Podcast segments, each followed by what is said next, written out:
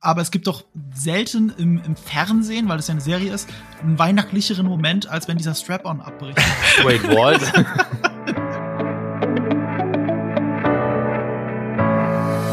Frohe Weihnachtszeit und herzlich willkommen zum Podcast Die Quadrataugen powered by Vodafone.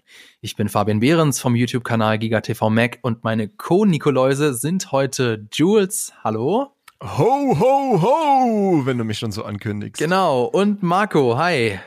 Und Marco, und ich bin jedes Mal überrascht, wie, wie du von, wir hatten ja gerade Vorgespräch, sofort in deine Podcast-Stimme wechseln kannst für die ja. Anmoderation. Ihr müsst mal drauf achten, weil im Laufe des Podcasts redet Fabian so, wie er normalerweise redet. Aber was das die Anmoderation ist, das ist halt die Radiomoderatorenstimme. Ist so, ist so. Wie ich in meinen Videos auch anders klinge und dann die Nerdkulturstimme aus. Ja, so, so, jetzt hast du es verraten. Jetzt merken natürlich die Leute, wann ich äh, etwas gerade heraus sagen kann, weil ich es mir aufgeschrieben habe und wann, wann ich improvisieren muss. Vielen Dank. Aber ich egal. Hatte nicht gedacht, dass du es aufgeschrieben hast. Ich hätte gedacht, ja, doch, das war improvisiert, aber, aber halt im, äh, im, im Radiomoderatoren-Duktus. Tja, tja, ja, ja. Das hast du dich selber verraten. Ein Blick hinter die Kulissen ist ja auch manchmal spannend.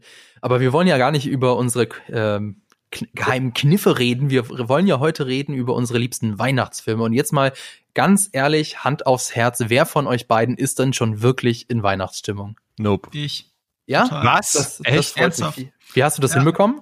Äh, ich ich habe mir gestern einen Tag, gestern hatte ich einen Tag Urlaub und damit ein verlängertes Wochenende zum Zeitpunkt der Aufnahme. Und das hat bedeutet, dass ich das ganze Wochenende nur rumgelegen habe, gegessen habe. Ich war einmal einkaufen und habe äh, gezockt. Wie blöde.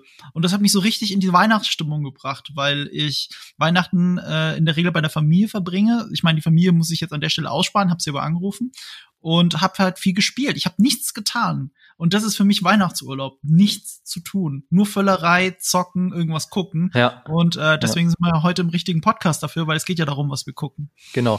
Also Guck, man muss, das ist der ja. Unterschied zwischen uns, weil das ist meine normale Lebensrealität, weswegen ich überhaupt nicht in Weihnachtsstimmung bin, weil ich nichts anderes gemacht habe als sonst. Ja, du musst dich aber auch selber, also ich finde, jeder ist da, wie man so altmodisch sagt, seines Glückes Schmied oder ist dafür verantwortlich, dass sie oder er in Weihnachtsstimmung kommt. Ich habe jetzt zum Beispiel am Wochenende meine ersten Plätzchen gebacken. Dann, und dabei parallel auf Spotify Weihnachtslieder mir angehört. So kann man ja auch ein bisschen. So ein Klischee bist du. Ja, mein Gott. Ich meine, ich, ich, ich äh, es ist ja jetzt kein großes Geheimnis, dass ich gerne Süßigkeiten esse und äh, dann mache ich sie mir einfach selber. Ach, Fabian, du normalerweise echt, welche mit ins Büro, ne? Ja, das fällt äh, leider aus. du bist genau. schon so ein, echt so ein süßer Fratz. Ich bin Fabian. so ein süßer Fratz, ja. Aber am einfachsten funktioniert es natürlich, wenn man sich einfach mit Filmen einstimmt. Doch bevor wir dazu kommen, ihr kennt es, kurz Werbung. Denn wenn ihr schon GigaTV-Kunde seid, dann gibt es Weihnachten noch etwas ganz Besonderes für euch. Auf GigaTV sind vom 22.12. bis zum 28.12. viele Filme zum Fest reduziert, darunter Klassiker wie Drei Haselnüsse für Aschenbrödel, aber auch moderne Weihnachtsfilme wie Tatsächlich Liebe, Der Grinch oder Stirb langsam. Alles für nur jeweils 1,99 Euro. Also, falls ihr noch nicht ganz in Weihnachtsstimmung seid oder einfach ein Schnäppchen machen wollt, dann ist die Weihnachtsaktion genau das Richtige für euch. Mehr Infos findet ihr unter dem Link in den Show Notes. Da habe ich jetzt schon den ersten Weihnachtsfilm angesprochen, der, über den wir gleich reden werden. Denn wie ich schon gesagt habe, es gibt tatsächlich so diese klassischen, klassischen Weihnachtsfilme, so wie das Wunder von Manhattan äh, oder Charles Dickens Weihnachtsgeschichte. Es gibt aber auch so Weihnachtsfilme, die auf den ersten Blick gar keine sind, wie zum Beispiel Batmans Rückkehr, der spielt nämlich um Weihnachten. Oder aber Marcos Lieblingsfilm für Weihnachten, nämlich Stirb langsam.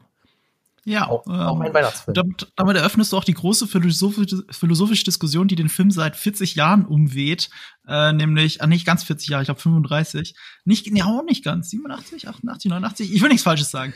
Aber ähm, äh, stirbt langsam, seit äh, über 30 Jahren umweht die, ihn diese Diskussion, ob es denn ein Weihnachtsfilm oder nicht. Äh, Präsident Obama hat mal berühmterweise gesagt, es ist ein Film, der an Weihnachten spielt, aber nicht ein Weihnachtsfilm. Äh, ich stehe auf der anderen Seite der Diskussion. Das ist der eine Film, den ich jedes Jahr an Weihnachten schaue. Also wirklich jedes Jahr. Ob es nur durch Reinsappen ist oder auf Netflix oder weil ich ihn auf Blu-ray das ist völlig wurscht. Ich schaue den.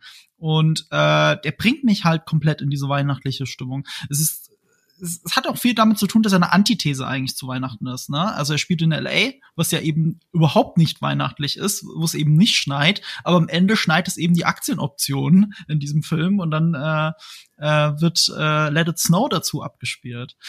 Er, er schafft es mich halt da abzuholen, äh, ein bisschen dieses Weihnachtliche, diese Liebe auszustrahlen, obwohl so viele Menschen da drin umgebracht werden, ob, witzigerweise weniger als man immer denkt. Ich glaube, es ist tatsächlich nur ein Dutzend oder sowas. Ähm, aber also nur im Vergleich zu den anderen stirb langsam Filmen und anderen Actionfilmen. Aber ich finde das so einen wunderschönen äh, äh, Kontrast dazu. Einfach die Gewalt, dieses nicht weihnachtlich, alles, was du nicht mit Weihnachten assoziierst, trifft auf Weihnachtskitsch, trifft auf Uminterpretation von Weihnachten, weil es muss halt nicht immer Schnee sein, was regnet. Das kann auch eben die Asche und die Aktienoption sein. Und man kommt dann trotzdem in diese Stimmung, weil am Ende hat sich die Familie wiedergefunden. Das ist ja auch so ein übergreifendes Thema in dem Film.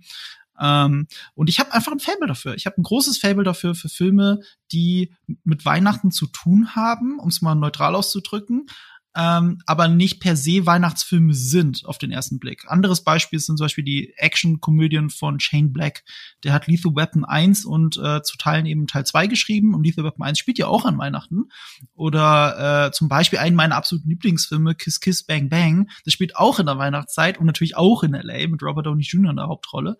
Ähm, ich habe ein großes Fable dafür. Ich meine, alle anderen Weihnachtsfilme, die ich nennen würde, sind wirklich Weihnachtsfilme, aber dieser eine hier ist der, wo sie alle diskutieren. Für mich ist es ein Weihnachtsfilm und ich schaue ihn an Weihnachten. Das, was du gerade gesagt hast, hat mich total an ähm, die Netflix-Serie Happy erinnert. Hm, da ja, haben wir auch, auch drüber auch geredet, ob wir reinnehmen wollen. Ja, genau. Auch ein Beispiel dafür. Weihnachten? Ist Weihnachten ja. im Vordergrund? Nein. Aber hast du am Ende eine weihnachtliche Stimmung? Voll. ja. Und das ist es doch, wenn es dir das nicht ist so. Doch auch äh, so ein bisschen, ist doch auch so ein bisschen irgendwie, schlägt doch auch in diese Kerbe, oder? Also allein schon der, der Hauptcharakter Nick ist doch auch so ein bisschen angelegt wie Bruce Willis in Stirb langsam, oder? Ja, finde ich auch. Es ist eine Comic, ähm, äh, muss dazu sagen, es ist ja eine Comic-Verfilmung, die Serie. Deswegen weiß ich nicht, wie, ich kenne das Comic leider nicht und äh, kann es nicht so gut damit vergleichen. Ähm, aber es gibt doch selten im, im Fernsehen, weil es ja eine Serie ist, einen weihnachtlicheren Moment, äh, Moment als wenn dieser Strap-on abbricht. Wait, what? es gibt einer meiner Lieblingsmomente in dieser Serie ist, als sie gesehen? Stanley Kubricks äh, 2001 verarschen und zu der Musik von Also sprach Zarathustra oder wie das nochmal heißt von Wagner ein ein schwarzer Monolith, ein äh, Strap-on abbricht. Mehr möchte ich nicht sagen, weil dann betreten wir Spoiler-Territorium. Aber äh, jetzt schon mal erster Tipp für eine Weihnachtsserie in dieser Zeit: Happy. Hm, ich habe die ersten Folgen gesehen, aber bei mir hat es leider nie so ganz geklickt, deswegen habe ich die nie nicht? zu Ende geguckt, nee. Die zweite Staffel ist über Ostern übrigens. Ah, witzig. also sie cool. nehmen jetzt wahrscheinlich für jede, jede Staffel ein großes äh, Feiertagsfest. Ja. Ich glaube, die Serie ist leider vorbei. Ich habe die ja, zweite Staffel okay. nicht gesehen. Also, soweit ich weiß, wird die nicht mehr produziert, weil die wird in den USA, ist ja keine, die läuft hier auf Netflix, aber in den USA ist es eigentlich eine äh, eine Kabelserie, glaube ich, äh, FX oder irgendwie sowas. Nee, Quatsch, warte mal, Sci-Fi? Ach, ist, ist egal. Auf jeden Fall äh, haben sie nicht mehr das Geld dafür, um sie zu produzieren oder wollen das Geld nicht mehr ausgeben. Ich habe immer noch die Hoffnung, dass Netflix das irgendwann aufgreift und einfach weiter erzählt. Also, also die war schon sehr besonders, sehr einzigartig. Ja, ich fand, ich, ich finde auch super. Echt also, cool. Zweite Staffel muss ich noch gucken. Ich wusste nicht, dass es in Ostern ist, aber das ist ja perfekt. Ja. Es gibt tatsächlich so ganz viele so äh, auch irgendwie Weihnachtsfilme, aber dann doch nicht so so die Anti-Weihnachtsfilme, sage ich mal. Es gibt ja zum Beispiel den Film Black Christmas. Der äh, hat ja mittlerweile so einen richtigen Kult-Following, sagt Cult-Following, sagt man da auf Englisch. Also äh, der, eine Kultgemeinde, die sich dahinter geschart hat. Und ich hatte den bei mir im äh, DVD-Regal stehen, habe ich gedacht, dann gucke ich mir den auch mal an, um zu verstehen, was da jetzt so das Tolle daran sein soll. Und ich fand den so scheiße und habe dann erst im Nachhinein festgestellt, ich habe nicht das Original von 74 geguckt, das nämlich gar nicht Black Christmas heißt, sondern auf Deutsch natürlich einen ganz anderen doofen Namen hat, nämlich Jesse die Treppe in den Tod. Und Black Christmas ist äh, ein, ich habe die Version von 2006 geguckt, so, so ein ganz blödes Remake, also wirklich richtig, richtig furchtbar, hat mir überhaupt keinen Spaß gemacht. Man konnte jeden Scare und jeden Fake-Scare konnte ich irgendwie vorhersehen. Die Charaktere waren alle furchtbar. Die sahen auch noch alle, alle gleich aus, weil die alle die gleiche Frisur hatten. Äh, also da gibt's, aber es gibt ja auch noch andere, zum Beispiel Krampus. Ich weiß nicht, ob ihr den gesehen habt von 2015. Das ist ein Horrorfilm. Ne? Das ist ein Horrorfilm. So ein, ja, so ein Comedy-Horrorfilm über dieses österreichische Monster. Ich genau. hab, oder österreichisch, oh nee, Quatsch, Süd, äh, Süddeutsch, Alpenregion. Also man muss dazu sagen, ich, ich wohne seit zehn Jahren in München und mhm. es hat mhm. Jahre gebraucht, bis ich erstmal davon gehört und es dann verstanden habe, dass es den Krampus gibt.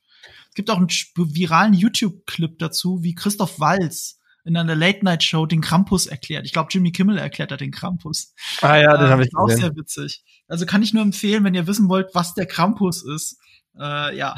Also, aber den Film hat jetzt keiner von uns geguckt, oder? Nee, ich nicht. Ich habe ihn auch nicht gesehen, aber ähm, bei Rotten Tomatoes hat er jetzt ein Approval-Rating von 66 Prozent, was jetzt auch nicht das Beste ist, aber es ist doch ganz okay dafür, dass es halt einfach nur ein, ja, ein, ein gory.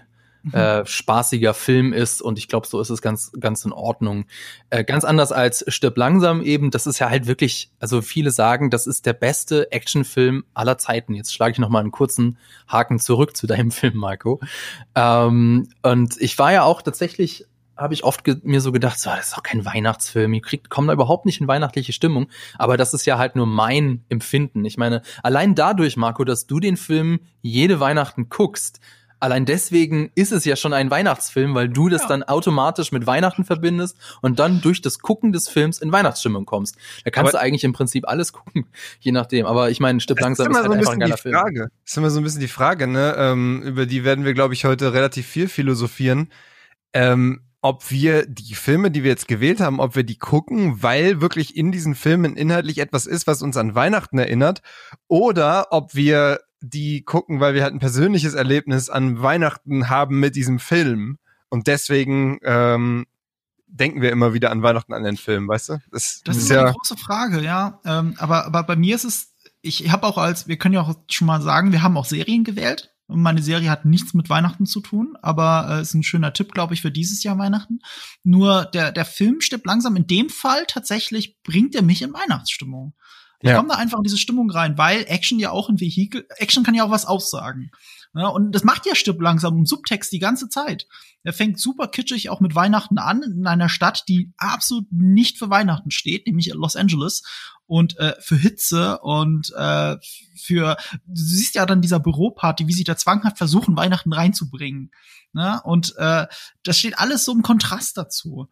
Und gerade durch Kontrast kannst du ja bestimmte Gefühle betonen. Es nimmt den Kitsch von Weihnachten, persifliert ihn auch, ne, dieses Ho, ho, ho, now have a machine gun.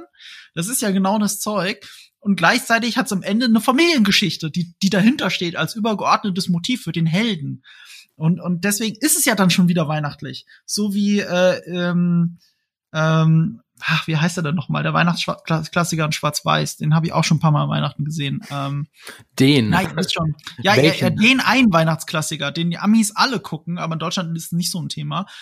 Ist es nicht ah, das Leben ist ich, schön, oder? Ich glaube, ich, glaub, ich weiß, was du meinst. Ich, ich, darf ihn nicht verwechseln mit dem Holocaust. Das ist, da das Leben ist schön, ist, glaube ich, der äh, Holocaust-Film. Ja, eben. Äh, ich Siehst guck du? mal gerade. Ach, das bin ich auf, auf Wikipedia auf Englisch, da finde ich es natürlich nicht. Das ist ja auch im Prinzip ähm, so ein bisschen aufgegriffen wie die, wie die, wie die alte Scrooge-Story, die Christmas Carol, dass man äh, dadurch sieht, wie das Leben verlaufen wäre, wenn etwas anders passiert, also wie das Leben auch hätte verlaufen können, er erst das eigene Leben wieder wertschätzt. Und das ist ja eigentlich auch genauso harter Kontrast zu Weihnachten. Und, und äh, ich glaube, dadurch funktionieren oft Weihnachtsfilme besonders gut, wenn sie nicht einfach nur sagen, ich existiere, weil es gibt Weihnachten, sondern ich habe eine übergeordnete Message, die äh, die nicht immer im Vordergrund stehen muss für einen so, guten Weihnachtsfilm. Ich habe jetzt, Entschuldigung, ich habe jetzt den Namen rausgegoogelt und es ist ja wirklich gemein. Also das Leben ist schön ist die äh, Holocaust in Anführungszeichen Komödie und mhm. ist das Leben nicht schön ist der Weihnachtsfilm. Auf ist Englisch It's a Wonderful Life. Ja, so rum. Ja, das, genau. ist, das ist die deutsche Übersetzung, macht mir da einen Strich durch die Rechnung. Aber das ist auch ein wunderschöner Film, der ja. gerade in den USA einer der Pflichtweihnachtsfilme überhaupt ist. Hier wird er dann versendet in den öffentlich-rechtlichen um Mitternacht rum. Es ist hm. nicht so ein deutsches Ding, den Film zu gucken. Aber ich kann es sehr gut verstehen, wenn man ihn schon mal gesehen hat. Also das Dinner for One für Weihnachten. Ja, eigentlich schon. Also für die Amerikaner schon. Tja, äh, du hast es vorhin mit der Weihnachtsstimmung in einer Stadt äh, angesprochen, die überhaupt nicht in Weihnachtsstimmung ist. Ähm, ich kann da nur den, den Song Christmas in LA von den Killers empfehlen. ähm, die haben ja mal eine, Ja, genau darum geht's. Ähm, äh, also zweite Zeile Warm Beach from Palm December Afternoon. Also das ist ein, ein, ein unfassbar schöner Song, der auch diese, diese Melancholie gut einfängt, wenn man zum Beispiel Weihnachten alleine verbringen muss. Aber wir wollen ja über schöne Weihnachtsfilme reden. Ähm, ich kann an der Stelle auch nur wieder die Champlex Sachen empfehlen, weil die spielen ja öfter an Weihnachten, also genauso wie Lethal Weapon, also der erste vor allem, aber auch äh, hier Kiss Kiss Bang Bang habe ich ja schon genannt. Dann gibt's noch den einen mit Gina Davis, auf den komme ich immer nicht. Ich glaube, der heißt in Deutschland Tödliche Weihnachten, auf Englisch natürlich komplett anders. Ähm, mit Samuel Jackson. Ja Gott, wie heißt der Film nochmal? Mit der, wisst ihr, welchen ich meine? Nee. Nein, ihr wisst nicht, welchen ich meine. Komm, ich google das jetzt. Mechanische Tastatur, Achtung, wird laut. Ja. Ähm, Tödliche Weihnachten. Der spielt natürlich auch an Weihnachten. Ich, ich komme da jetzt nicht so drauf, weil das ist tatsächlich ein Film, den habe ich mal irgendwann im Fernsehen so halb gesehen und nie ganz. So muss ich zu meiner Schande gestehen. Das ist eigentlich peinlich, weil das ein echt guter Film ist. Der, der ist von Rennie Harlan, da schließt sich der Kreis, weil der hat, glaube ich, den äh, zweiten Stück langsam inszeniert, der ja auch an Weihnachten spielt. Same, same shit happens to the same guy.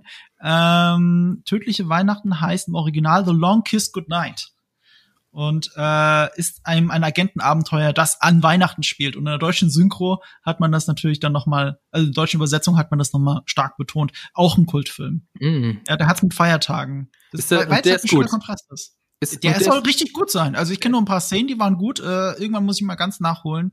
Wie gesagt, zu meiner Schande muss ich das gestehen. Hier, Samuel Jackson mit Hahn ist auch eine Seltenheit, deswegen kann man sich das mal angucken. The Long Kiss Goodnight. Klingt, klingt sehr schön. Ja, also wie gesagt, Marco, du hast jetzt einen, einen äh, Film genommen, der eben ähm, schon auch Verbindungen zu Weihnachten hat und den man dann ja streng genommen schon als Weihnachtsfilm zählen kann. Aber dann gibt's ja eben ganz andere Filme, die wirklich gar nichts mit Weihnachten zu tun haben, die aber trotzdem irgendwie für viele zumindest als Weihnachtsfilm gelten. Zum Beispiel Herr der Ringe, das ist Julius Lieblingsfilm zu Weihnachten. Warum ist denn, wie, wie kommt denn das? Wie, wie kommt dass das Herr der Ringe für dich so ein Weihnachtsfilm ist? Da sind wir jetzt, glaube ich, dann bei dem zweiten Teil meines äh, Entweder-Oder-Beispiels vorhin. Äh, also für mich hat Herr der Ringe jetzt nicht per se was mit Weihnachten zu tun, aber ähm, es ist halt immer um diese Zeit im Jahr, also zwischen den Jahren nach Weihnachten, ähm, wo ich äh, mein jährliches Rewatch von Herr der Ringe ähm, veranstalte. Ich habe tatsächlich, ich schaue ja eigentlich nie Filme doppelt. Ähm, Marco weiß das, weil wir da schon öfter drüber geredet haben, aber Herr der Ringe schaue ich wirklich einmal im Jahr.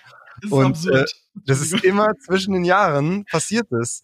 Ähm, und ich kann nicht genau erklären, warum. Ich glaube, dass Herr der Ringe auch vorzüglich im TV früher zumindest äh, immer um diese Zeit äh, nochmal gespielt wurde. Mittlerweile gucke ich ja gar kein Fernsehen mehr, deswegen wäre das jetzt mittlerweile nichts mehr, was mich beeinflussen würde. Aber eigentlich immer zwischen den Jahren irgendwie wird Herr der Ringe nochmal komplett in der Special Extended Edition geschaut und so alle zwei Jahre sogar noch mit den drei Hobbit-Teilen davor. Oh je. Ja. In gebührendem Abstand schaue ich die Hobbit-Filme ja, die, die, die Hobbit-Filme ähm, sind ja gar nicht so schlecht. Also äh, in der Special Extended Edition ist der dritte Teil zum Beispiel viel, viel besser als in der Kinofassung.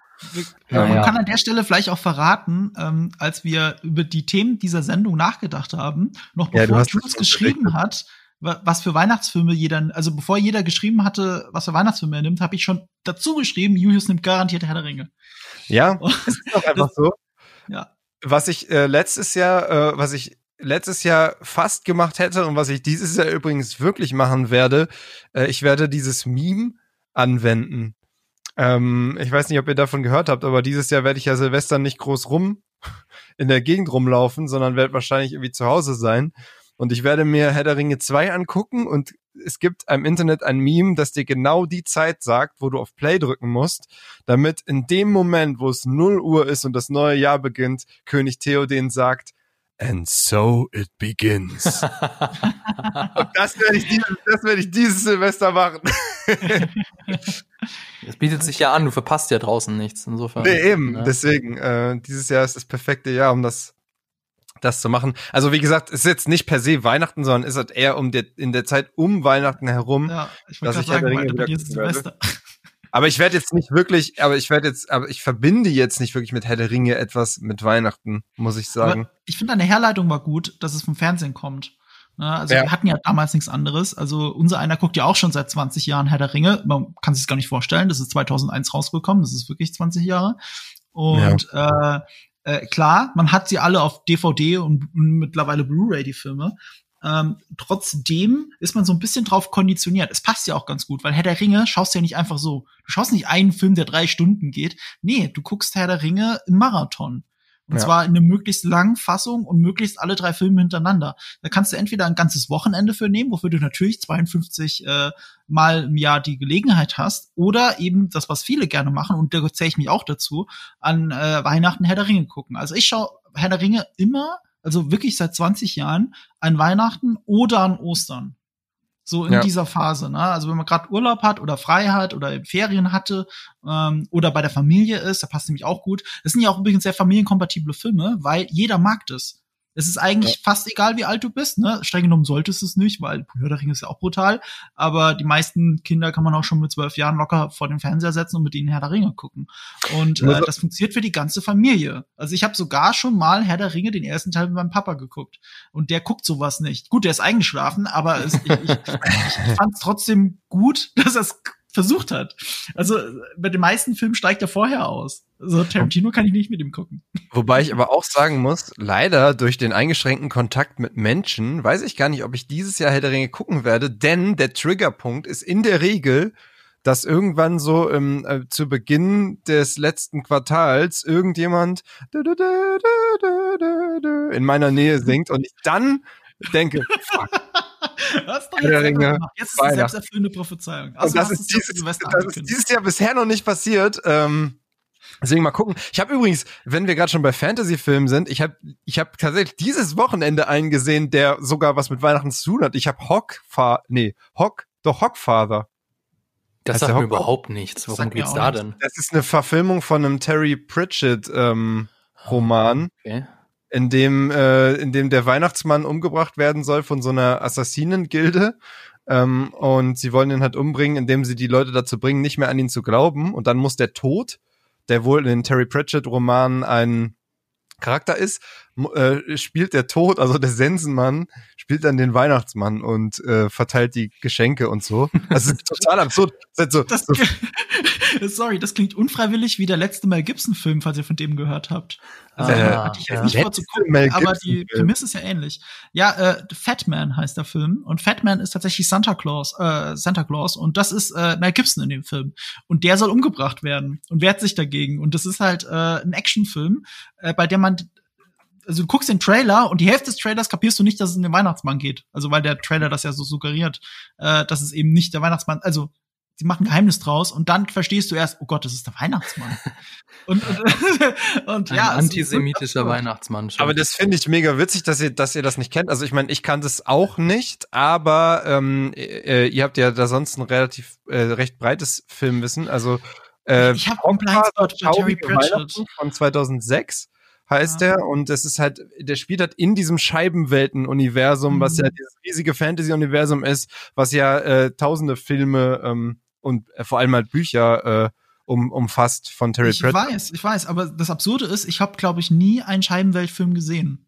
Mhm, ich habe selber ja. erst so vor 10, 15 Jahren überhaupt begriffen, was die Scheibenwelt ist. Und dann habe ich überlegt, ob ich mich da reinlesen soll. Und ich kenne auch Auszüge und finde das eigentlich alles total toll aber ich habe mich nie dazu überwinden können, wirklich mit der Scheibenwelt anzufangen und es mal wirklich zu lesen. Also es ist primär äh, ja auch einfach die Filme zu gucken. Primär ist es ja auch eine fantastische Buchreihe. Der Film, mhm. muss man auch ganz ehrlich sagen, wirkt so ein bisschen low budget. Also ähm, ja, wirkt jetzt nicht so, als hätten sie da die, das Ultra ähm, Budget gehabt für Special Effects und und und. Man kann es aber ganz gut, ganz gut auf jeden Fall schauen. Ähm, ich kann aber einen anderen Film für Weihnachten auch noch ganz nebenbei empfehlen, der ganz gut zu deinem Film gerade passt. Äh, und wenn ihr mal nicht Herr der Ringe gucken wollt oder noch was zu Herr der Ringe sucht, schaut mal der Sternwanderer, Stardust, hm. von ähm, ist ja von Matthew Vaughn der, äh, was hat er noch gemacht? Die Kingsman-Filme und so ist jetzt vielleicht ein schlechtes Beispiel, um in weihnachtliche Stimmung zu kommen. Aber äh, das ist ein fantastischer Film. Er ja, hat so, so ein Märchen-Vibe, ne? Der, genau. der fühlt sich ja. an wie ein modernes Märchen und allein deswegen passt er ja schon irgendwie so in die Weihnachtszeit rein. Aber das ist vielleicht auch bei Herr der Ringe, um dazu wieder nochmal zurückzukommen ja. oder den, den Rundschluss zu fassen. Ich glaube, dieses Märchen, ich glaube, Weihnachten ist generell einfach eine gute Zeit für Märchen. Mhm. Und Herr der Ringe ist eben ein Märchen, kann man ja nicht anders sagen. Es ist einfach eine, eine sehr, sehr lange, umfassende und schöne Fantasy-Geschichte. Ähm, mhm. Ähm, und deswegen passt es dementsprechend ja zwar nicht zu Weihnachten per se, aber zu der Stimmung, die man Weihnachten empfindet. Das ist ein sehr gutes, äh, sehr gute Beobachtung, weil ähm, meine anderen so Lieblingsweihnachtsfilme sind zum Beispiel äh, äh die, das die Muppets Christmas Carol, also die Muppets Weihnachtsgeschichte. Und damit ist es ja schon ein Märchen, ein Carol. Ähm, das äh, passt da ganz gut rein. Und äh, die an, der andere Film, den ich äh, seit neuestem erst über alles liebe an Weihnachten, ist halt Klaus.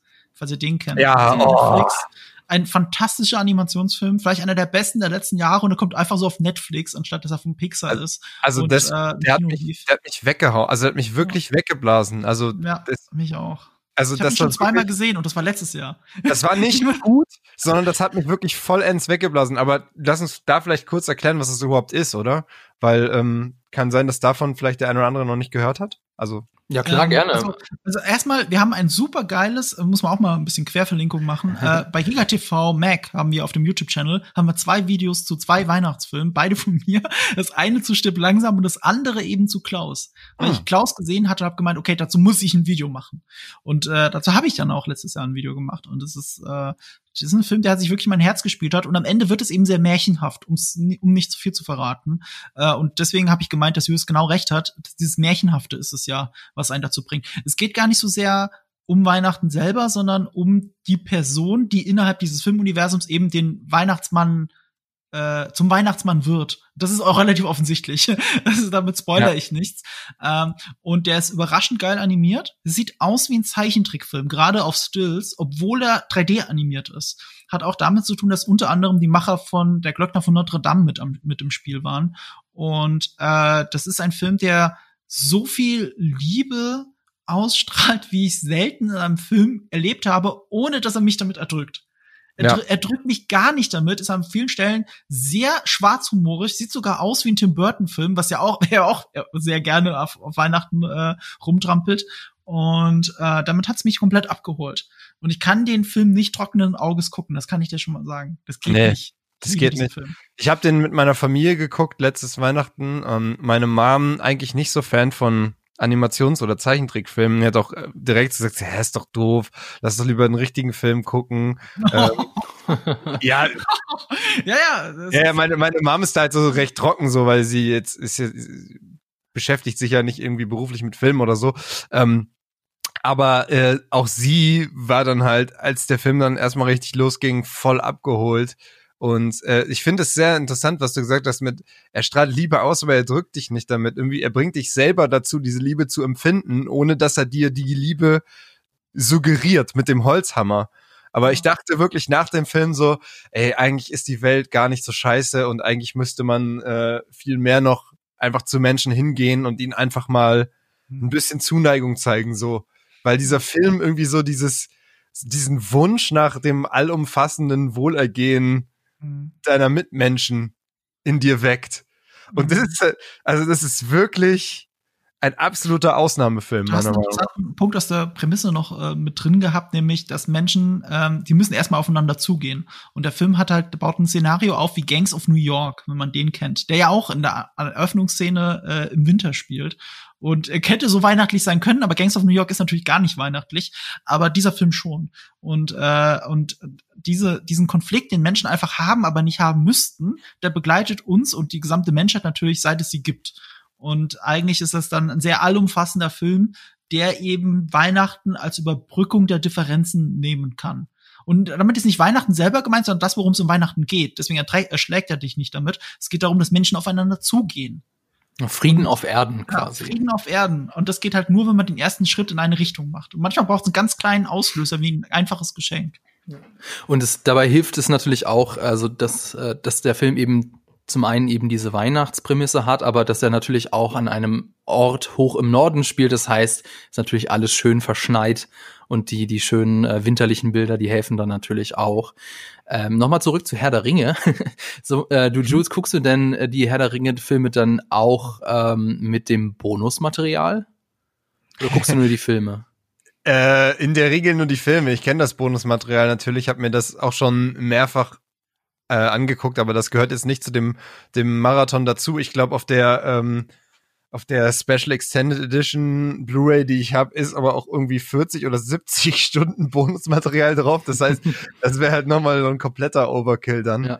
Das ähm, musst du auch gar nicht machen. Also du musst das auch gar nicht alles gucken, denn wir von GigaTV Mac haben da nämlich ein Video dazu gerade in der Mache zu den coolsten Anekdoten von äh, Herrn der Ringe. Und das Video ah, wird dann hoffentlich auch rechtzeitig. Also, das interessiert dich gar nicht wirklich. Du hast mich gerade als Vehikel für deinen Plug benutzt. Nein, das äh, weise ich stark von mir. Also diesen Vorwurf. Ja. Ich wollte aber trotzdem noch mal darauf hinweisen, dass das Video dann rechtzeitig zum vierten Advent fertig, fertig wird. Hoffentlich. Das heißt, wenn ihr jetzt diesen Podcast hört, dann könnt ihr euch schon freuen. Ein Tag ein paar Tage später ist es dann soweit und das Video kommt dann dazu raus. Da würde ich ganz gerne eine Anekdote dazu erzählen. Bitte. Ich habe ich hab, äh, den Text von dem Video schon gesehen und es geht natürlich sehr viel um die Liebe, wie Herr der Ringe entstanden ist. Ich glaube, das ist einer der Gründe, warum ich das Bonusmaterial gar nicht so oft gucke, obwohl ich es natürlich auch kenne, weil ich äh, es weil so geil es gemacht ist und so viel Liebe es ausstrahlt und es wirklich herzallerliebst, es erinnert mich auch daran, wie Herr der Ringe entstanden ist. Und äh, das nimmt mir so ein bisschen die, in dem Moment die Faszination, nur den Film zu sehen. Ne? Und deswegen muss ich das mit mhm. Abstand gucken. Ich schaue eher das Bonusmaterial äh, getrennt davon. Äh, aber darauf wollte ich gar nicht hinaus, weil im Bonusmaterial geht's auch um ähm, natürlich um die Art, wie der gemacht wurde, eben von Peter Jackson, seiner Frau Fran Welsh und eben äh, Philippa Bones. Und Philippa Bones und äh, Boyens. Äh, Peter, wie wird das? Philippa Boyens. Die hat ein Y im Namen, aber ist egal. Zum, zum, zum Glück äh, habe ich nicht ihren Nachnamen ausgesprochen, als ich sie und Peter Jackson getroffen habe. Darauf wollte ich gerade hinaus. Ich habe ich hab die beiden ja getroffen äh, zu Mortal Engines. Das war vor zwei Jahren in LA und habe äh, mit denen einen Interviewtermin gehabt. Und äh, ich bin auch nicht so der Autogrammjäger oder sowas, aber ich bin schon in den Raum reingekommen, so in den Vorraum, wurde noch zurückgehalten vom Produktionsassistenten, musste kurz warten, bis das andere Interview vor mir ganz zu Ende ist. Aber das hat in dem Moment halt auch nur bedeutet, dass der Interview vor mir da stand mit seiner Herr der Ringe Collection, die hat er halt unterschreiben lassen. und äh, äh, Peter Jackson wirkte auch leicht genervt schon, weil ich glaube, er ist noch nie in irgend, äh, irgendeinen Termin gegangen, ohne dass irgendjemand wollte, dass er irgendwas unterschreibt. Oder äh, mhm. und es war halt so ein Interview-Marathon-Tag, ne? Also wo ein Interviewer nach dem anderen ihn fünf Minuten, also ihn und die Philippa fünf Minuten hat und mit Fragen löchert zu Mortal Engines, aber in Wirklichkeit auch zu Herr der Ringe. Und äh, ich habe halt absichtlich keine Fragen zu Herr der Ringe drin gehabt, sondern eher noch zu äh, Tintin, also zu Tim und Struppi, weil ich wissen wollte, wie es da weitergeht, weil ich diesen ersten Film von ihm und Spielberg total liebe. Ähm, aber ich habe nicht über Herr der Ringe gesprochen, nicht wirklich über Herr der Ringe gesprochen. Ne? Also, äh, wollte ihn nicht damit nerven. Er wirkte schon schon leicht äh, zu sehr auf Herr der Ringe angesprochen, obwohl es gar nicht um Herr der Ringe geht an dem Tag. Mhm. Ähm, und äh, auch beim Interview hat sein, also sein, man kann es nicht anders sagen, ihr könnt euch das Interview gerne auf Nerdkultur äh, auf YouTube anschauen. Bei dem Interview hat er auch sein Bauch die ganze Zeit rausgehangen. Also das Hemd hat ein bisschen zugespannt, weil er ist ja so der Jojo-Mensch, wenn es um Diäten geht. Also er, es ist krass, wie viel er abnehmen kann, aber es schwingt leider, das Pendel schwingt auch immer wieder in die andere Seite zurück. Und ich war so gebannt von dem Interview, dass ich gar nicht drauf geachtet habe. Und was mich immer noch im Nachhinein ärgert, dass keiner der Produktionsassistenten ganz kurzes Interview unterbrochen hat und ihn gebeten hat, doch bitte das Hemd zurechtzurücken, damit er nicht doof aussieht in der Kamera. Seinem ja. Schutz. Ne? Und das tut mir so leid, aber wir haben ihm alle gebannt zugehört und äh, ich habe da auch nicht drauf geachtet. Und er wirkte, wie gesagt, ganz leicht genervt so am Anfang des Interviews. Sondern mhm. habe ich das Interview mit ihm geführt und es war auch ein nettes Interview, habe da vieles erfahren und mich am Ende bedankt bei ihm und Philippa. Und ich habe mich mit den Worten bedankt, ich bin ein ganz großer Star Wars Fan, ein riesiger Star Wars Fan. Und mein YouTube Channel hat auch sehr viel mit Star Wars und Game of Thrones und so zu tun. Aber das einzige, was ich neben stirb langsam natürlich jedes Jahr schaue, ist Herr der Ringe. Ich schaue jedes Jahr Herr der Ringe. Ich schaue Star Wars nicht so oft, wie ich Herr der Ringe gucke. Und äh, dafür wollte ich mich nur ganz herzlich bedanken. Und da waren die beiden, und dann ist ganz kurz seine harte Fassade, die leicht genervt war, gebröckelt. Mhm. Und er und Philippa waren wirklich gerührt davon und fand das wirklich ganz toll. Und äh, auch wenn du das jetzt nicht ihnen sagen konntest, äh, Julius, will ich dir sagen, äh, ganz tief im Herzen, ähm, ähm, Peter Jackson freut sich über jeden, der jedes Jahr Herr der Ringe schaut, immer noch mit der gleichen Liebe. oh. Schöne, schöne Anekdote, wirklich schöne Anekdote. Ich würde dann einfach mal über meinen Lieblingsweihnachtsfilm reden. Und zwar, ähm, also wir haben jetzt so ähm, moderne Weihnachtsfilme, die erst auf den ersten Blick gar keine Weihnachtsfilme sind. Dann haben wir so Filme, die gar, eigentlich gar nichts mit Weihnachten zu tun haben, aber durch die Tradition oder auch durch das, einfach durch das äh, gute, märchenhafte Gefühl irgendwie schon ein Weihnachtsfilm sind. Aber ich habe jetzt einfach einen Film, der ist einfach unbestreitbar ein Weihnachtsfilm, nämlich Kevin allein zu Haus. Denn es geht darum, dass ihr kennt den Film alle, hab, bin mir ganz sicher, dass ihr den alle geguckt habt, eben da, dass, dass der titelgebende Held Kevin allein zu Hause ist und natürlich zu Weihnachten. Es geht darum, die Familie, die kommt auf die unfassbar dumme Idee, zu Weihnachten nach Florida zu fliegen äh, und äh, vergisst ihren, ihren jüngsten Kevin daheim. Und dann zu Weihnachten kommen sie dann natürlich dann alle wieder zurück. Spoiler, äh, und äh, also ich liebe diesen Film. Er äh, es ist auch so einer der Filme, genauso wie Herr der Ringe, den kannst du auch mit der ganzen Familie gucken, weil er einfach eine gute Stimmung, weil er einfach eine gute Laune macht. Äh, und er ist auch einfach ein, ein richtig schöner Weihnachtsfilm. Also du hast die, die typischen weihnachtlichen Bilder, alles ist ausgeschmückt. Äh, es schneit, auch wenn es im Film kein, also in, dann in der Realität keine echten Flocken waren, sondern ich glaube, es ist irgendwie Kartoff Kartoffelpulver oder irgendwie sowas. Was war das? Äh, deswegen ist äh, Schnee auch immer so ein bisschen leicht gelblich. Und du hast die wunderschöne Musik von John Williams.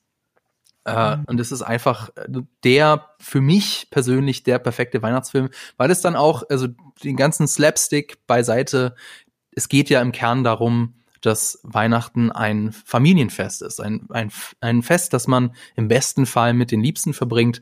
Und genau darum geht es am Ende dann doch, dass wir die, die ganzen Streitereien, die wir im Alltag haben, wenn wir stressig haben, wenn wir Stress haben, dass wir dann uns doch irgendwie streiten oder dass, dass das im Alltag nicht so ganz rüberkommt. Aber ganz am Grunde unseres Herzens wollen wir doch mit unseren Liebsten zusammen sein und, und eine schöne Zeit verbringen. Und das ist so die, die Grundaussage des Films. Und allein deswegen ist es für mich mein Lieblingsweihnachtsfilm.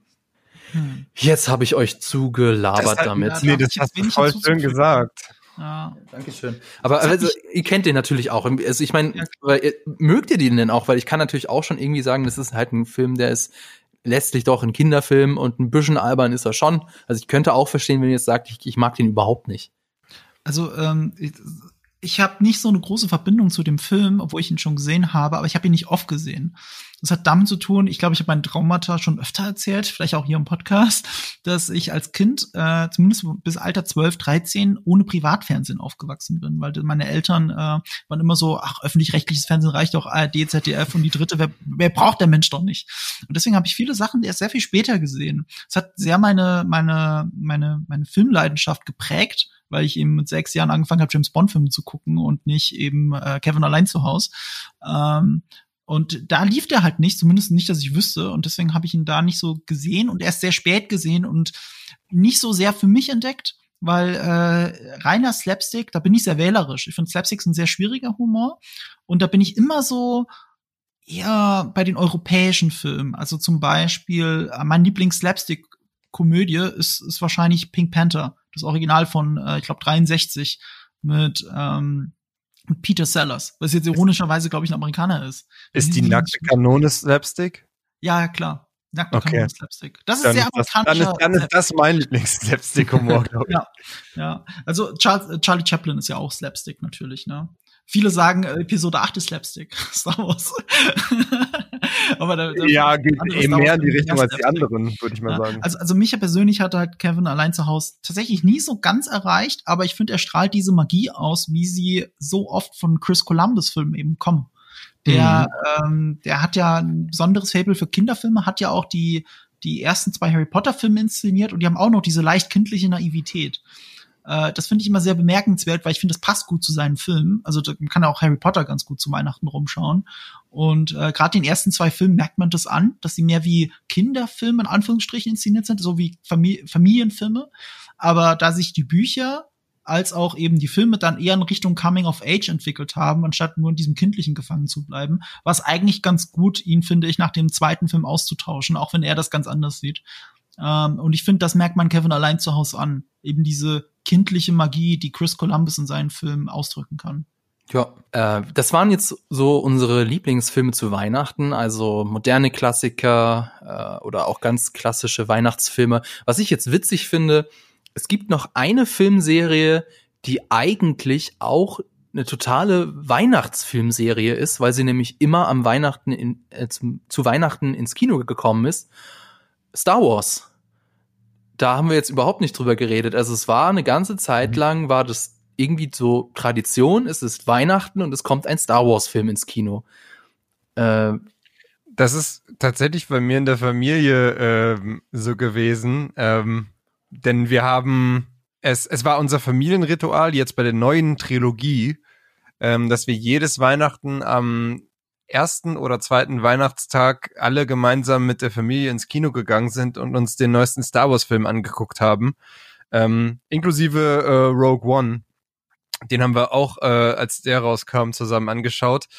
Ähm, Solo nicht, weil der kam ja im, im Mai. Ähm, mhm.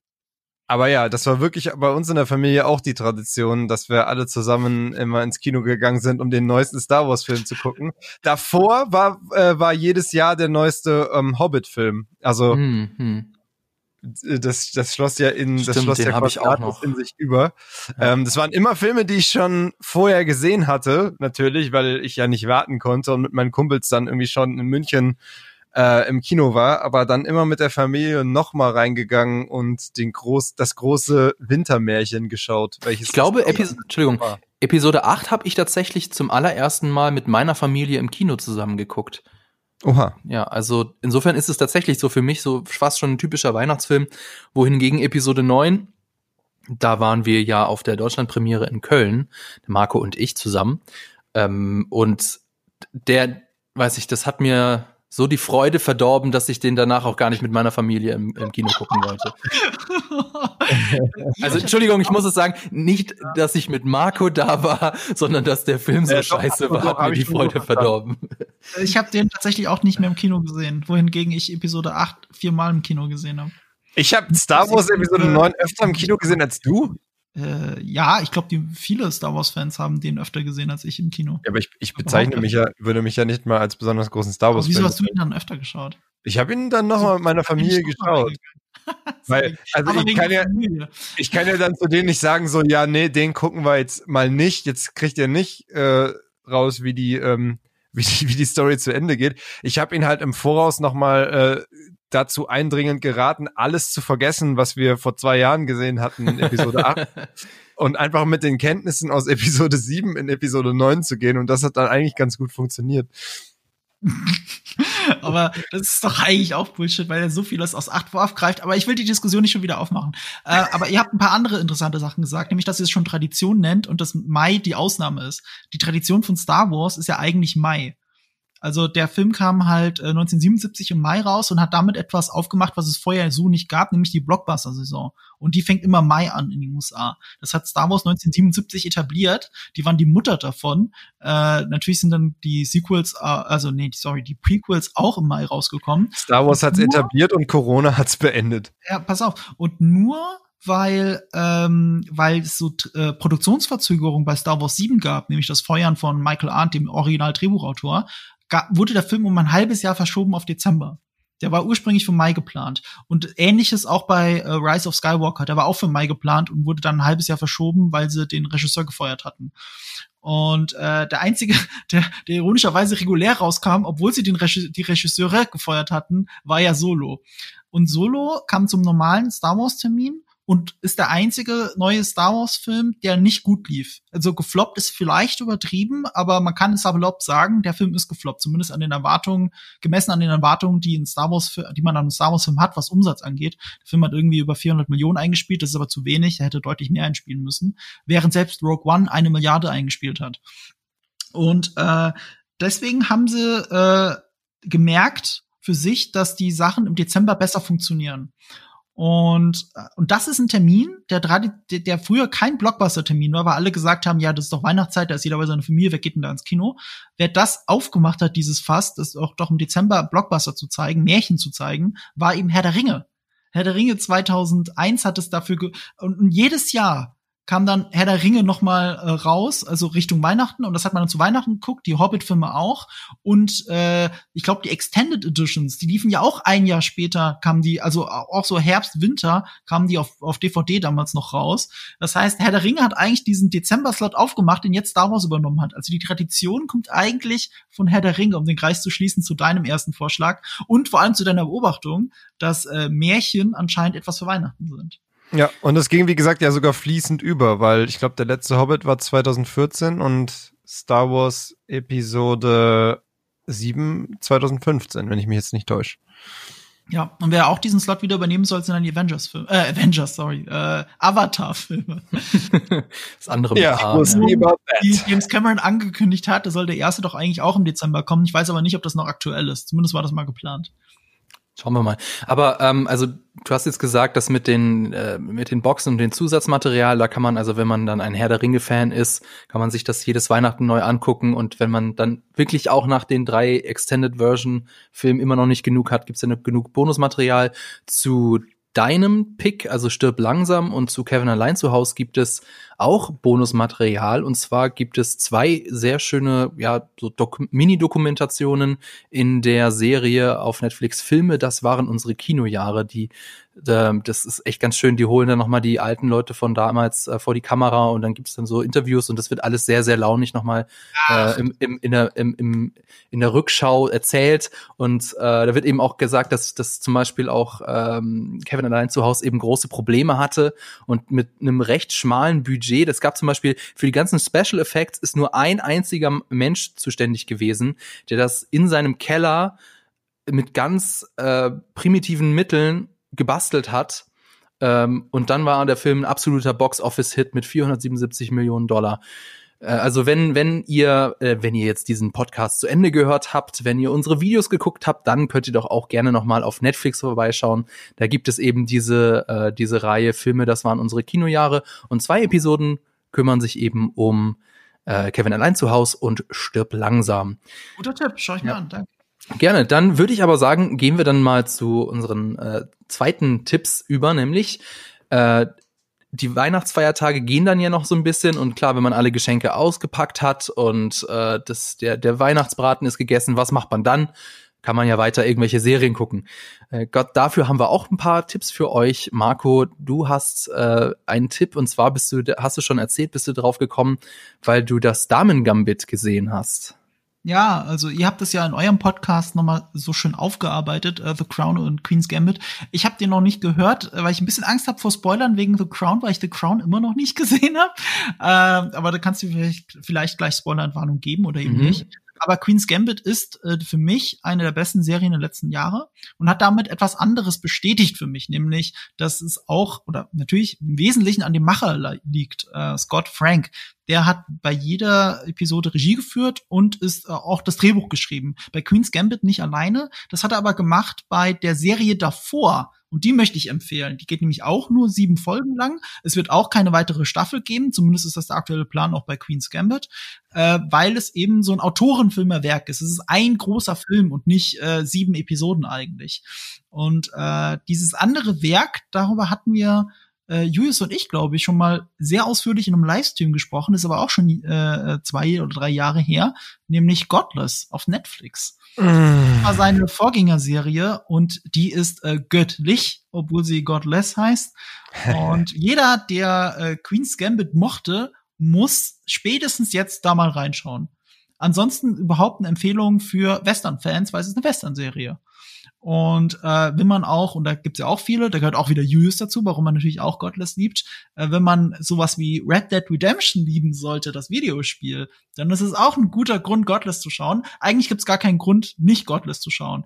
Äh, der Bösewicht wird, ist, ist ein Priester, der eine Räuberbande anführt, zumindest gibt er sich als Pate aus und trägt immer diesen, ähm, diesen Halskraus und wird fantastisch gespielt von Jeff Daniels einer meiner Lieblingsbösewichte der letzten Jahre als Frank Griven, ein einarmiger äh, Bandit, aber nicht der Glücksspielautomat. Und äh, es ist ganz toll. Ich glaube, als Pferdefan könnte man sich das auch gut anschauen, weil ich habe Beispiel gar keine Schwäche für Pferde. Bin auch schon auf Pferden geritten und so. Ich verstehe die Faszination ein bisschen, aber ich habe jetzt nicht diese Liebe für Pferde entwickelt. Aber die Serie transportiert das fantastisch, ohne dass ich äh, so sehr den, jemals das Bedürfnis hatte, auf ein Pferd aufzusteigen. Ich verstehe ein bisschen besser, warum es so viele Pferde, Pferdeliebhaber gibt. Also guckt diese Serie, wirklich. Ja, kann ich nur, kann ich nur äh, mich dahinter stellen. Ähm, wirklich äh, auch eine dieser Serien, die mich wirklich, also wo ich danach gesagt habe, wow, das war jetzt nicht nur eine ziemlich gute Serie, sondern das hat mich wirklich nachhaltig irgendwie geprägt oder oder ähm, beeindruckt, was ich da gesehen habe. Auch, un auch unglaublich emotional am Ende, ohne dass es mega erzwungen ist oder so. Ähm, du bist einfach du interessierst dich einfach innerhalb dieser Serie so sehr für das, was da passiert und für die Charaktere. Also mir ging es zumindest so, dass selbst kleine Momente am Ende dazu führen, dass du halt sehr emotional einfach bist. Ähm, und, und das Gute daran, es ist halt eine sogenannte Netflix Limited Series. Das heißt, ähm, das sind wirklich nur, ich glaube, sieben Folgen, ne? Ja, sieben. Es sind wirklich nur sieben, sieben Folgen. Folgen. Es gibt auch keine, keine Fortsetzung äh, davon. Es ist einfach eine geschlossene Geschichte innerhalb dieser sieben Folgen, ähm, die halt so gut es geht einfach erzählt wird. Ähm, und das funktioniert wirklich fantastisch. Also mhm. Bonusempfehlung für Heimkino-Veteranen. Du hast ja schon immer einen geilen Fernseher und eine fette Soundanlage gehabt, Julius. Du bist ja leidenschaftlich. Schon immer, ja, ich bin so geboren. Ja, so geboren. Ich sag mal so, wir hatten ja früher immer rumgewitzelt, dass du, also in deiner Wohnung gab es ja viele Lo Sachen und Menschen, die man hätte retten können, wenn es brennt, aber du wärst zum Fernseher zuerst gerannt und das war kein Witz. das wussten wir alle. Ja, weil der Fernseher sich nicht alleine retten kann. Ja, das ist der Punkt. Der wäre doch einfach hilflos ausgeliefert, der Arme. Ich habe mir wegen den Next-Gen-Konsolen, ich glaube, wir hatten das auch äh, angedeutet in unserem Next-Gen-Konsolen-Podcast, äh, hier auf äh, Quadrat, hier bei den Quadrataugen, hatten wir ja darüber geredet, dass ich überlege, mir ein besseres Heimkino zu besorgen. Das habe ich gemacht. Ich habe mir einen 4K-Fernseher und eben eine Dolby Atmos äh, Soundanlage, also eigentlich eine Soundbar geholt, aber mit mit einem Subwoofer und so. Das fühlt sich schon so an. Äh, das würde hinter dir ein Pferd trampeln und nicht vor dir. Und das ist halt bei Godless, hat das nochmal so einen krassen Mehrwert gegeben, richtig geiles Heimkino zu haben, weil der Sound ja. und die Bilder, das ist so gut. Scott Frank hat auch Logan mitgeschrieben, falls ihr äh, einen anderen Engel braucht. Also wenn ihr äh, Marvel-Filme mögt, oder in dem Fall halt eher die Fox-Marvel-Filme, dann auch noch mal ein Grund, weil Logan ist ja nicht umsonst einer der besten, wenn nicht der beste X-Men-Film. Äh, ja, ist auch von ihm. Und ist ja auch ein Western. Das ist ja ganz streng genommen ist das ein Western und nicht ein Superheldenfilm, wie man ihn kennt. Übrigens, genau. um nochmal um nochmal zu verdeutlichen, wie unklar mir das vorher war, wie gut Gott das wirklich ist. Wobei ich hätte es wissen können, weil ich glaube, du hast mir die Serie sogar empfohlen. Ähm, und hast gesagt, die ist so, so geil. Und ich hab, ich Trottel hab die halt zu 90 Prozent im Zug geguckt. Oh Gott. Laptop. Julius. Und selbst in dem Moment war ich komplett weggeflasht schon von der Serie. Ähm, aber wie geil. Ne? Du konntest nicht ja. aufhören. Ja, es war, es war wirklich Wahnsinn. Ich hätte nie gedacht, dass es so gut ist, wie es im Endeffekt wirklich dann, dann nicht nur Herr der Ringe in den Feiertagen, sondern guck das. Deswegen ist das meine Empfehlung dafür, weil ja. das sind nur sieben Folgen, das kann man schön, schön schauen. Man muss, man kann es entweder komplett durchbingen oder man kann es aufteilen. Ich empfehle es euch ein bisschen aufzuteilen, weil sonst seid ihr enttäuscht, wie schnell es schon wieder vorbei ist. Diese sieben Folgen, diese sieben Stunden, das, das muss man genießen. Ja. Jeden Abend eine jetzt über Weihnachten. Ja. Bisschen Disziplin auch mal, Leute, jetzt. Genau. Und, und dann am Abends beim Feiertagsessen, dann kann dann die Disziplin flöten gehen. Was definitiv noch nicht vorbei ist, ist der Pick von Julius. Das ist nämlich The Umbrella Academy. Da sind aktuell zwei Staffeln auf Netflix draußen. Das ist auch ähm, nach The Witcher und Stranger Things die beliebteste Netflix-Serie. Ähm, mhm. Genau, und erzähl doch mal was dazu. Warum ist das dein Pick? Also erstmal mit Weihnachten hat es nichts zu tun, aber wer es noch nicht geschaut hat, der sollte die Weihnachtstage unbedingt nutzen, um das nachzuholen.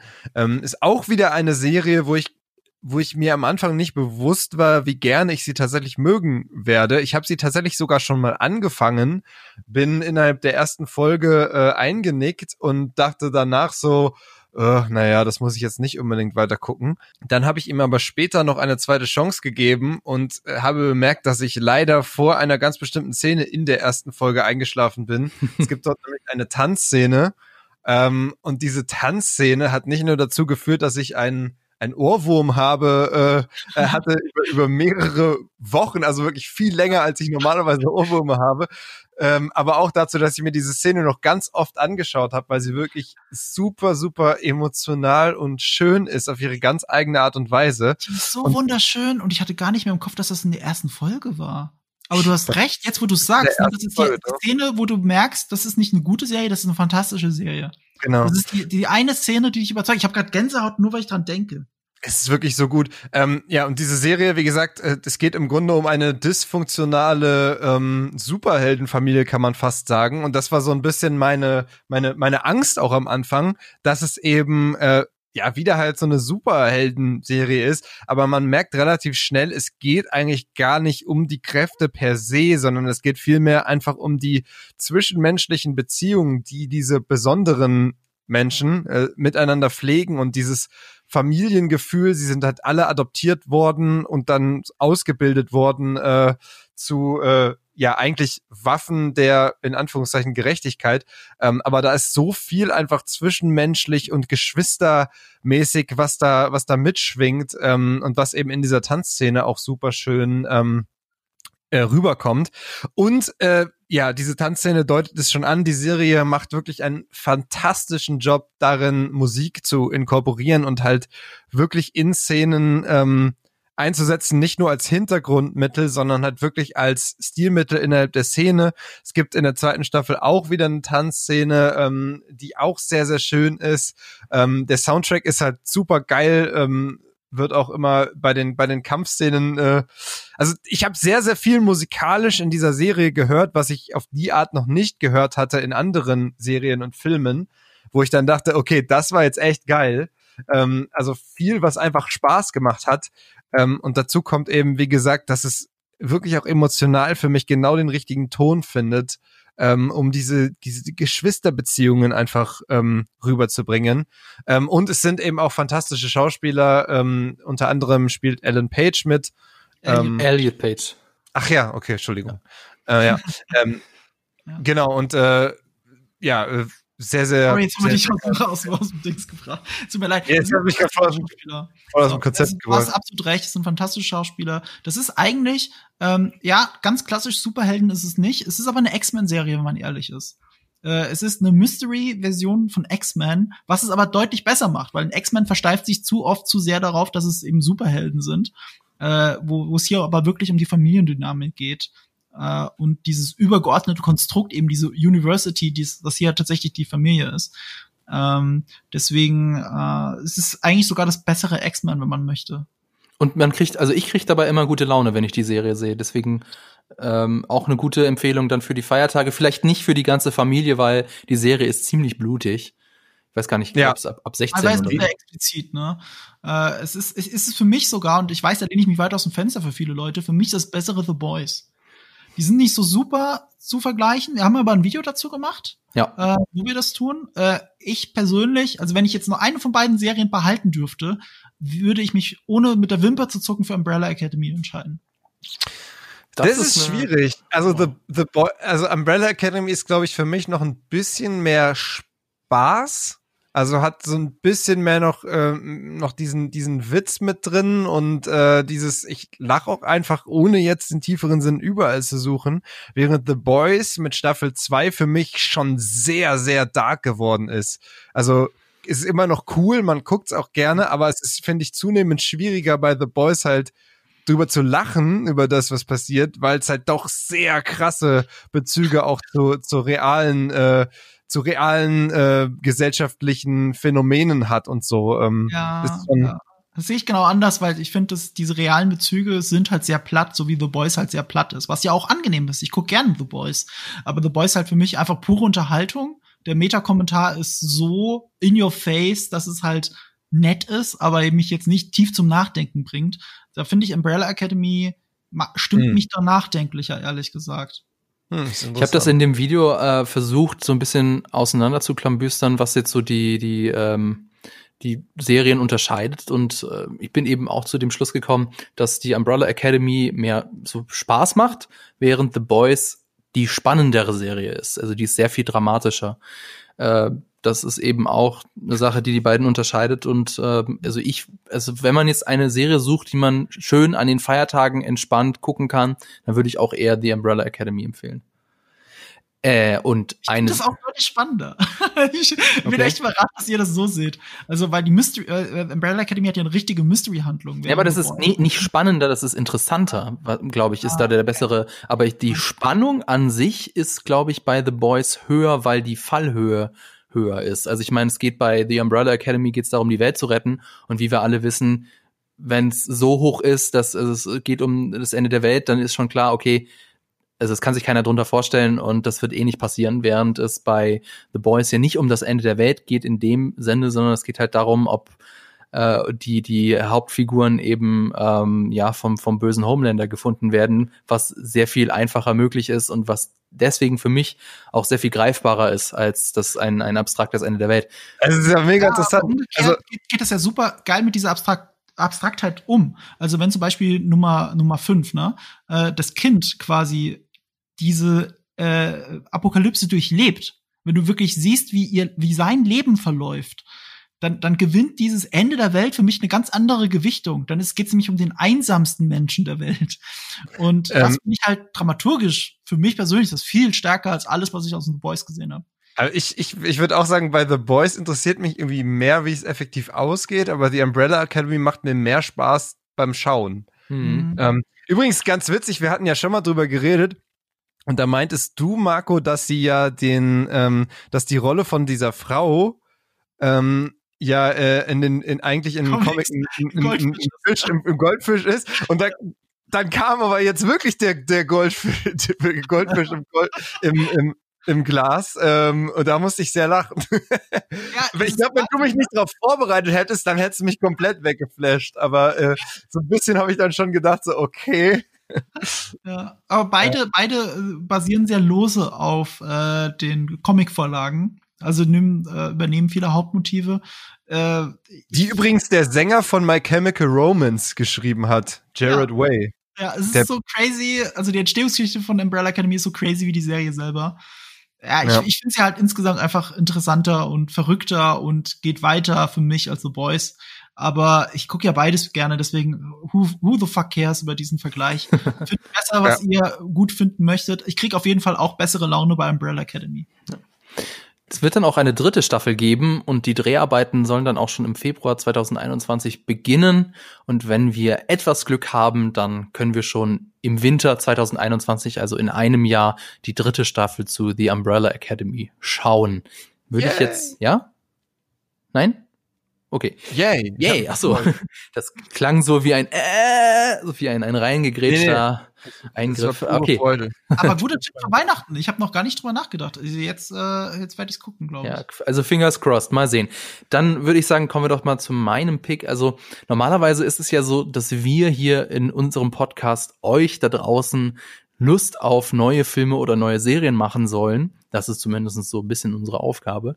Es funktioniert aber auch andersrum, denn ich habe tatsächlich durch die äh, vorherige Podcast-Folge über The Crown hat mir Laura tatsächlich Bock gemacht, äh, die Serie zu gucken. Und deswegen ist das mein Pick für die Feiertage The Crown. Es geht äh, um das britische Königshaus da ist schon jetzt klar, da hat man natürlich immer so ein bisschen so das Bilder vor Augen, so dieses ganze Klatschpresse-Gedöns, so dieses Drama und so. Aber diese Serie ist einfach so fantastisch. Sie ist äh, richtig, richtig schön. Also sie, es sind einige von den Shots, kannst du Pause drücken äh, und dann ausdrucken und an die Wand hängen. Das ist auch mit einer der teuersten Netflix-Serien. Das sieht man einfach. Äh, die ähm, die Musik, also das Titel, die der äh, das Titellied ist von äh, Hans Zimmer. Das gibt dem Ganzen auch so ein, so ein pompöses, pompöses, episches Gefühl. Die Schauspieler sind, sind fantastisch. Und es ist einfach, jede Folge ist wirklich ein, ein Genuss zuzuschauen.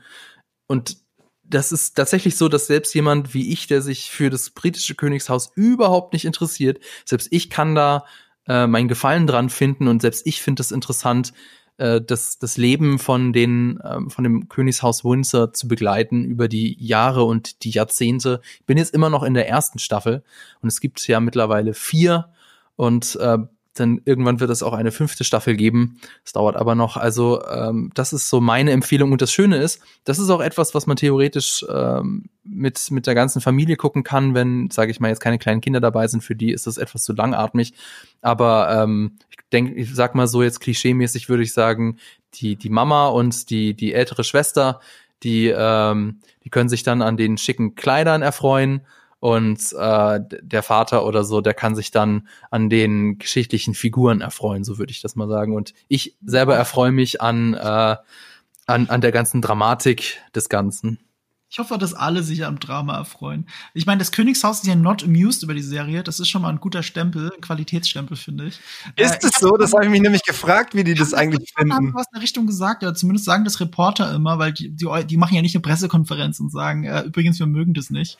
Ja. Naja, es ist eine Dekonstruktion des Königshauses. Also es zeigt eben zum einen so den, den Druck, den du hast, wenn du ähm, wenn du wenn du die Krone trägst, was das eben für für auch für für Folgen und für Konsequenzen und für Opfer von dir verlangt und also es wird gerade in der ersten Staffel ist es ganz stark wird eben immer wieder betont, die Krone ist etwas Göttliches. Und wenn du die Krone trägst, bist du kein Mensch mehr, sondern du bist ein Gott auf Erden. Dementsprechend musst du all deine irdischen Bedürfnisse und Gefühle hintanstellen. Und die Serie dekonstru dekonstruiert das Ganze eben. Und ich denke mal deswegen, also das Königshaus, also das echte Königshaus, möchte natürlich dieses Bild von nach draußen äh, transportieren. So wir sind so die die die High and Mighty, äh, das das schöne adlige Königshaus und diese ganzen Streitereien hinter den Kulissen äh, die sollen natürlich alle unter den Teppich gekehrt werden und dementsprechend ist natürlich das Königshaus überhaupt nicht daran interessiert an einer Serie, die auch mal hinter die Kulissen guckt, die die einzelnen Personen vermenschlicht, weil das gerade das ist, was äh, das Königshaus nicht möchte. Das, das Aber das ist, ja, das ist ja total absurd, wenn man da mal drüber nachdenkt, weil das Hauptthema dieser Serie ist ja eigentlich, wie die Krone sich über all die Jahre verändert und wie immer mehr sozusagen äh, die Türen eigentlich geöffnet werden und das gemeine Volk äh, schon nach und nach mehr hinter die Fassade blicken darf und anfängt mehr Menschen zu sehen hinter diesen adligen Persönlichkeiten. Und wie meta ist das denn, dass aber jetzt das reale Königshaus genau wie das Königshaus innerhalb dieser Serie jetzt wieder versucht, das zu unterdrücken.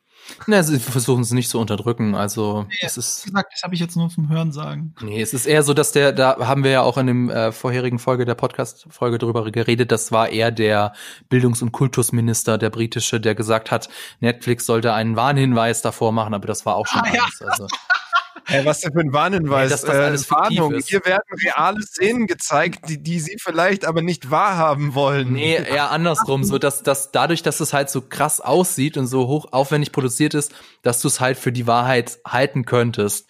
Was, mhm. also, das Schöne an, an dem Ganzen ist ja, dass relativ bekannt ist, was ist wann passiert und wann waren welche Mitglieder des Königshauses wo.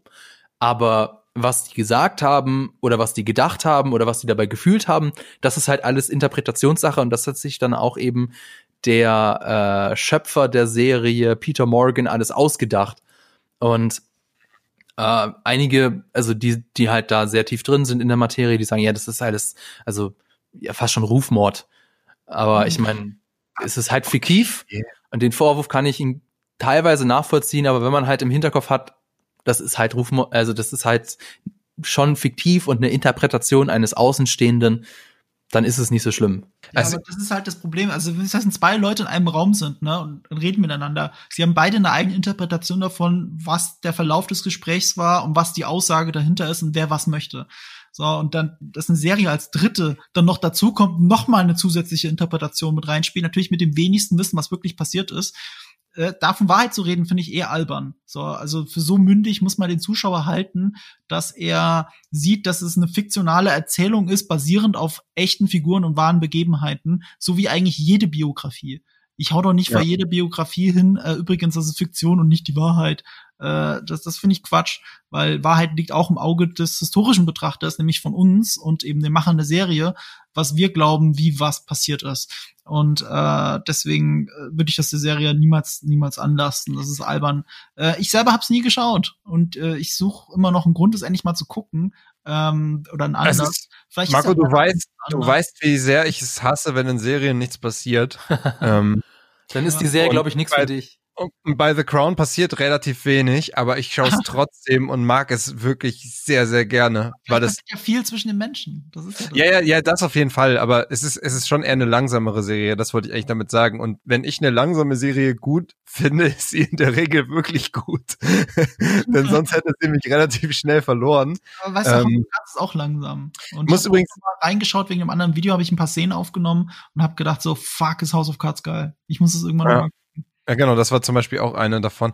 Mhm. Äh, was, aber nochmal, um die Serie da mal kurz nochmal ein bisschen in Schutz zu nehmen, ähm, ich finde halt, also natürlich, ich kann das, also ich kann das mega verstehen, dass das super komisch ist für die Leute, die da porträtiert werden, sich da selbst zu sehen, ja. Und wenn jemand anders, der einfach nicht da war, dann in bestimmte Momente deines Lebens, an die du eigene Erinnerungen hast, ähm, was reininterpretiert, das muss super komisch sein für das Königshaus. Das kann ich mir nicht anders vorstellen. Ich habe aber trotzdem, während ich die Serie geschaut hatte, habe immer das Gefühl gehabt, dass sie schon super vorsichtig und respektvoll mit dem Thema umgeht.